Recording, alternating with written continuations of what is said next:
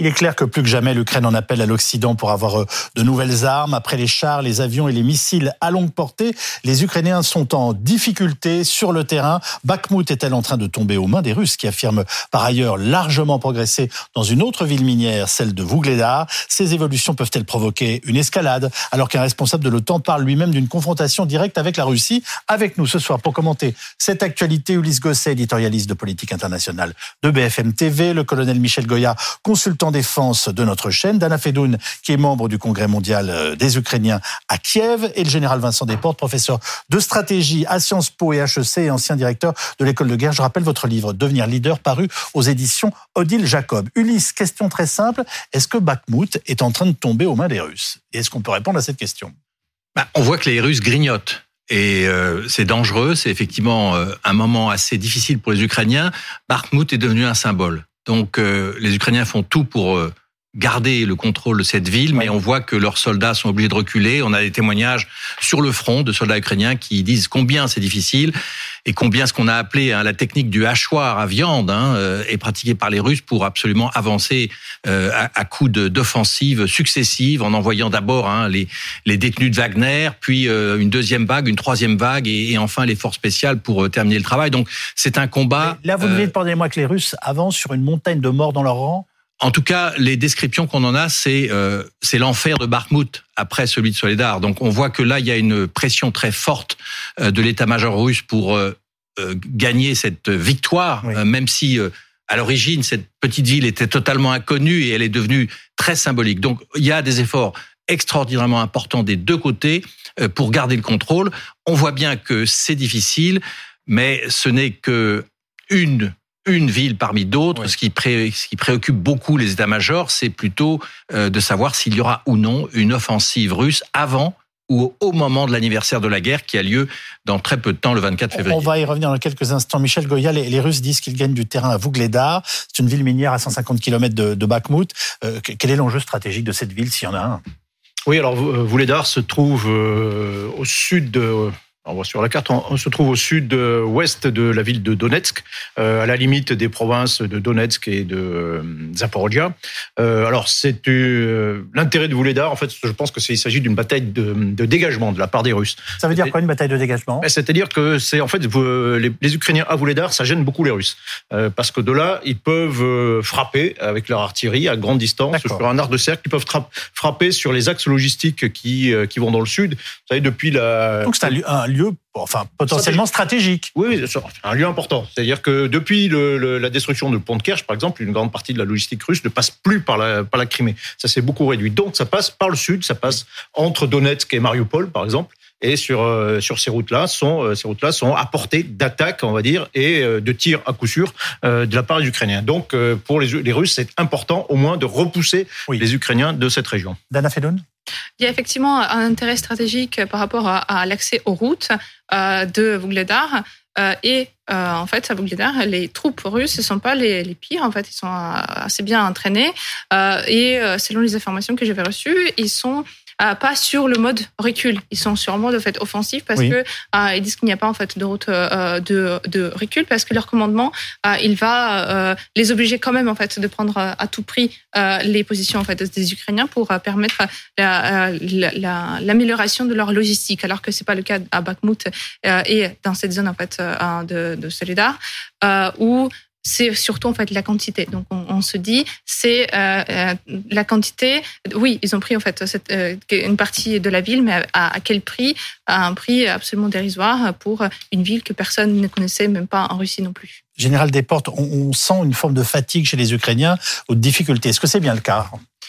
Écoutez, on serait à moins. Ça fait plus de 11 ans que, de 11 mois, pardon.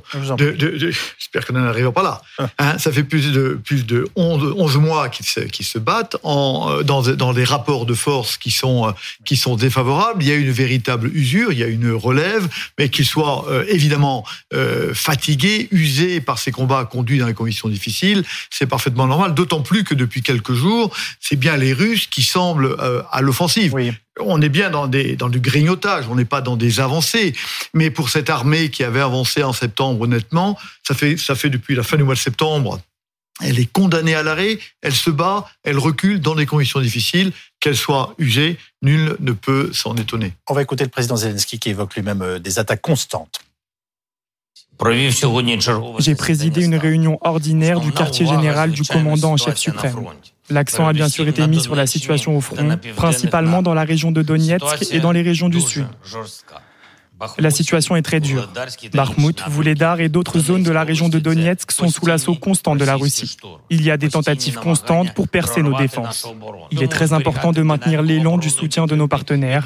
La rapidité d'approvisionnement a été et sera l'un des facteurs clés de cette guerre.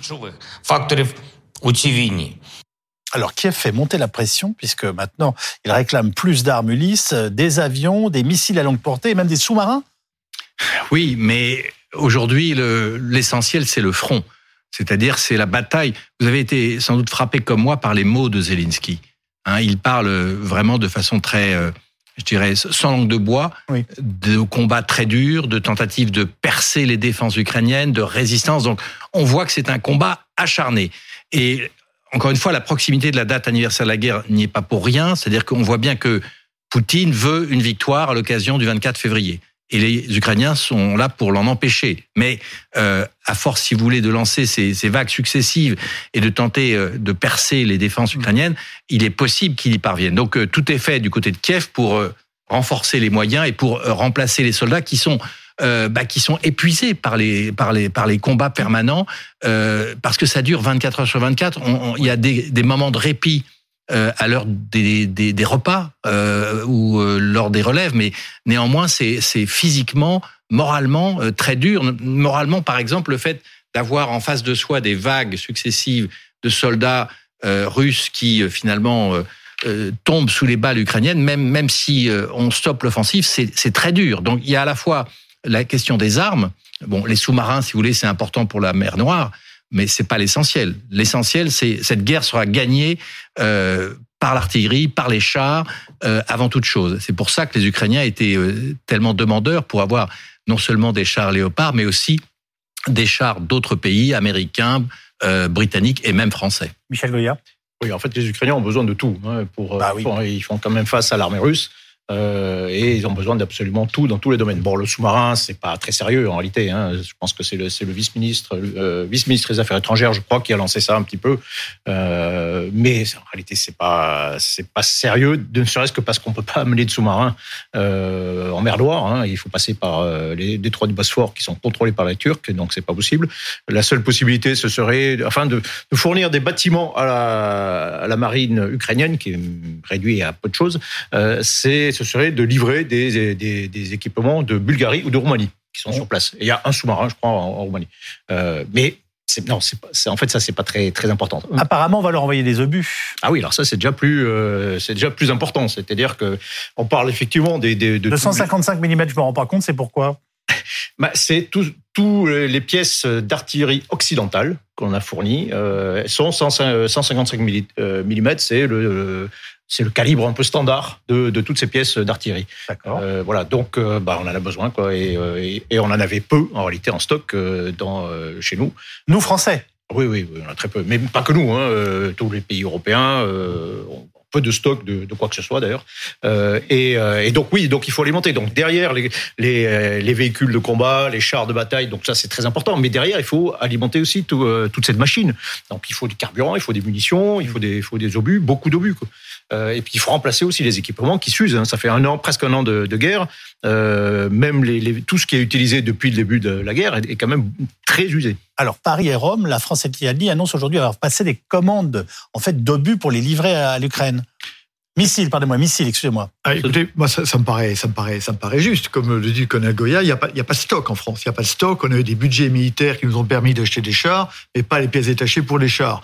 Les obus, je crois qu'on en commande 20 000 par, euh, par an, et je crois qu'on en tire 20 000 au moins par jour. Je ne passe sous votre contrôle, oui, mais oui, quelque oui. chose comme ça. Donc, on n'est pas, et c'est bien un des problèmes. C'est-à-dire qu'on a donné quand même beaucoup, et à un moment donné, notre épaisseur stratégique est tellement faible en termes de, de, de, de stock qu'on va arriver au bout de de ce qu'on sait faire.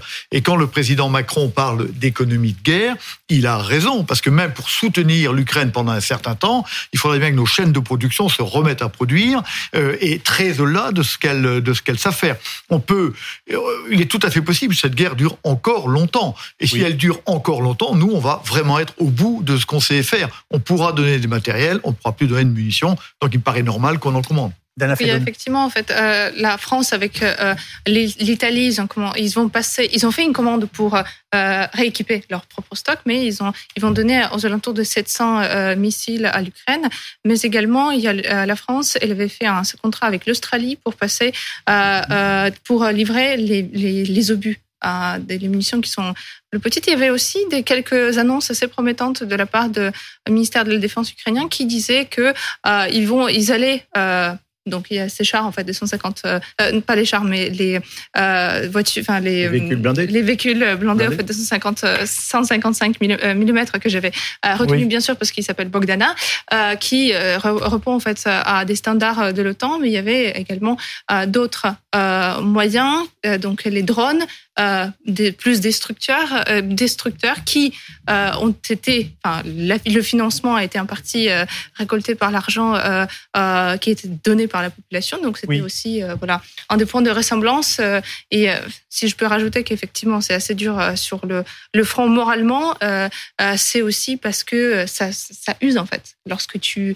donnes beaucoup en fait d'énergie, surtout la population, elle peut recevoir et euh, nos réceptions, ben, avant c'était euh, la libération de Kherson, c'était euh, Kharkiv, donc c'était là en fait d'espoir. là, avec tous les attaques et, avec l'enchaînement en fait de, de tragédies, c'est effectivement pas facile.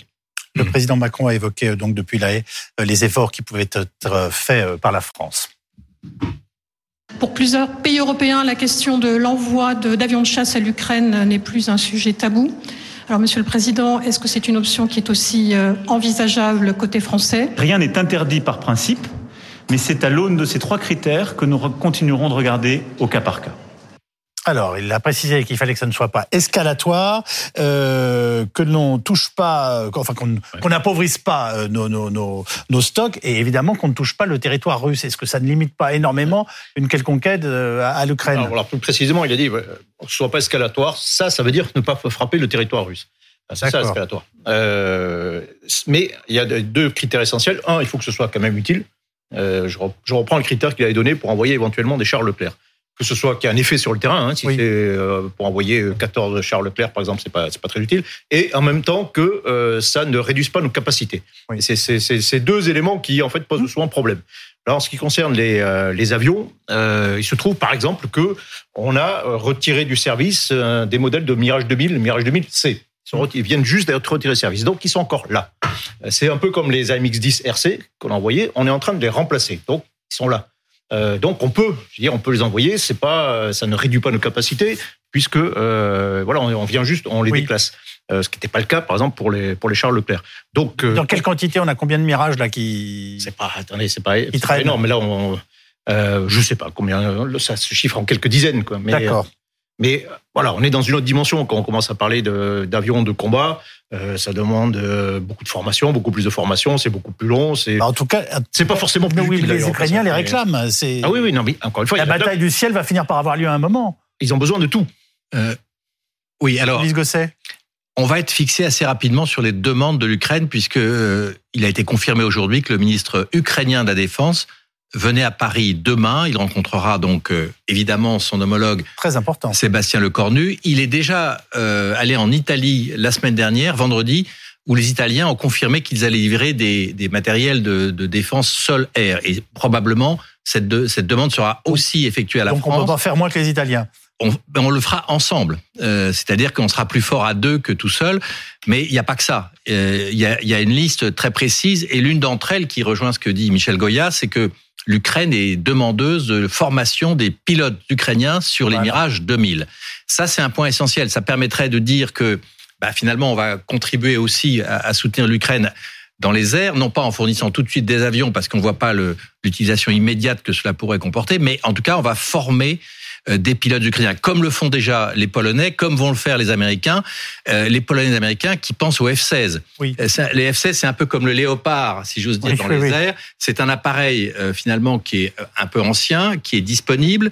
Il y a plusieurs centaines de F-16 en Europe, et donc ça pourrait permettre de fournir l'armée ukrainienne à condition qu'il y ait assez de pilotes pour ne pas envoyer des pilotes de l'OTAN euh, faire des vols euh, en Ukraine et risquer donc finalement d'être abattu et, et, de tomber dans des dans des dans des scénarios évidemment euh, otaniens, ce que veut éviter absolument euh, l'Amérique et l'Occident en général. Mais concrètement donc, le président de la République a dit aujourd'hui, il l'a répété, on savait qu'il n'y avait pas de tabou pour les chars, il n'y a pas de tabou non plus pour les avions. Pour les avions, rien n'est interdit. C'est une phrase qui dit tout en quelques mots. Pourquoi n'y a-t-il pas eu de bataille des, des, des airs, enfin, de, dans, dans cette guerre pour l'instant?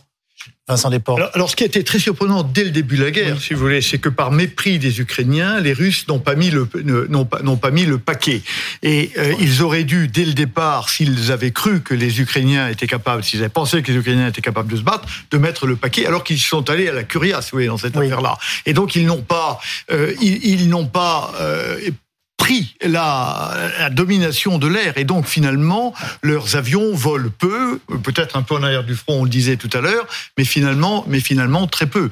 Et donc, euh, et, et, donc c'est c'est une bataille qui se fait au sol essentiellement, contrairement d'ailleurs à toutes les normes des batailles blindées. On se rappelle l'école, c'est la Blitzkrieg. On a bien des avions et des chars. Et c'est vrai que c'est très surprenant depuis le début de cette guerre de voir que les combats essentiels sont au sol. On a vu quelques hélicoptères au début, on les a vus tomber au sol, et finalement c'est un combat qui est un, un combat qui est essentiellement au sol. Mais on se rappelle que Gerasimov a été nommé euh, le chef de la, de, du théâtre, oui. en particulier pour conduire une manœuvre interarmée qui n'existait pas. Et donc, il est tout à fait possible que les Russes s'apprêtent à relancer la manœuvre par une utilisation massive d'avions. Une toute dernière euh, question, Vincent Desportes, qui me semble être la déclaration la plus importante de ces dernières 48 heures, c'est celle du président du comité militaire de l'OTAN, Rob Bauer. Il affirme, lui, que l'OTAN est prête à une confrontation direct avec la Russie.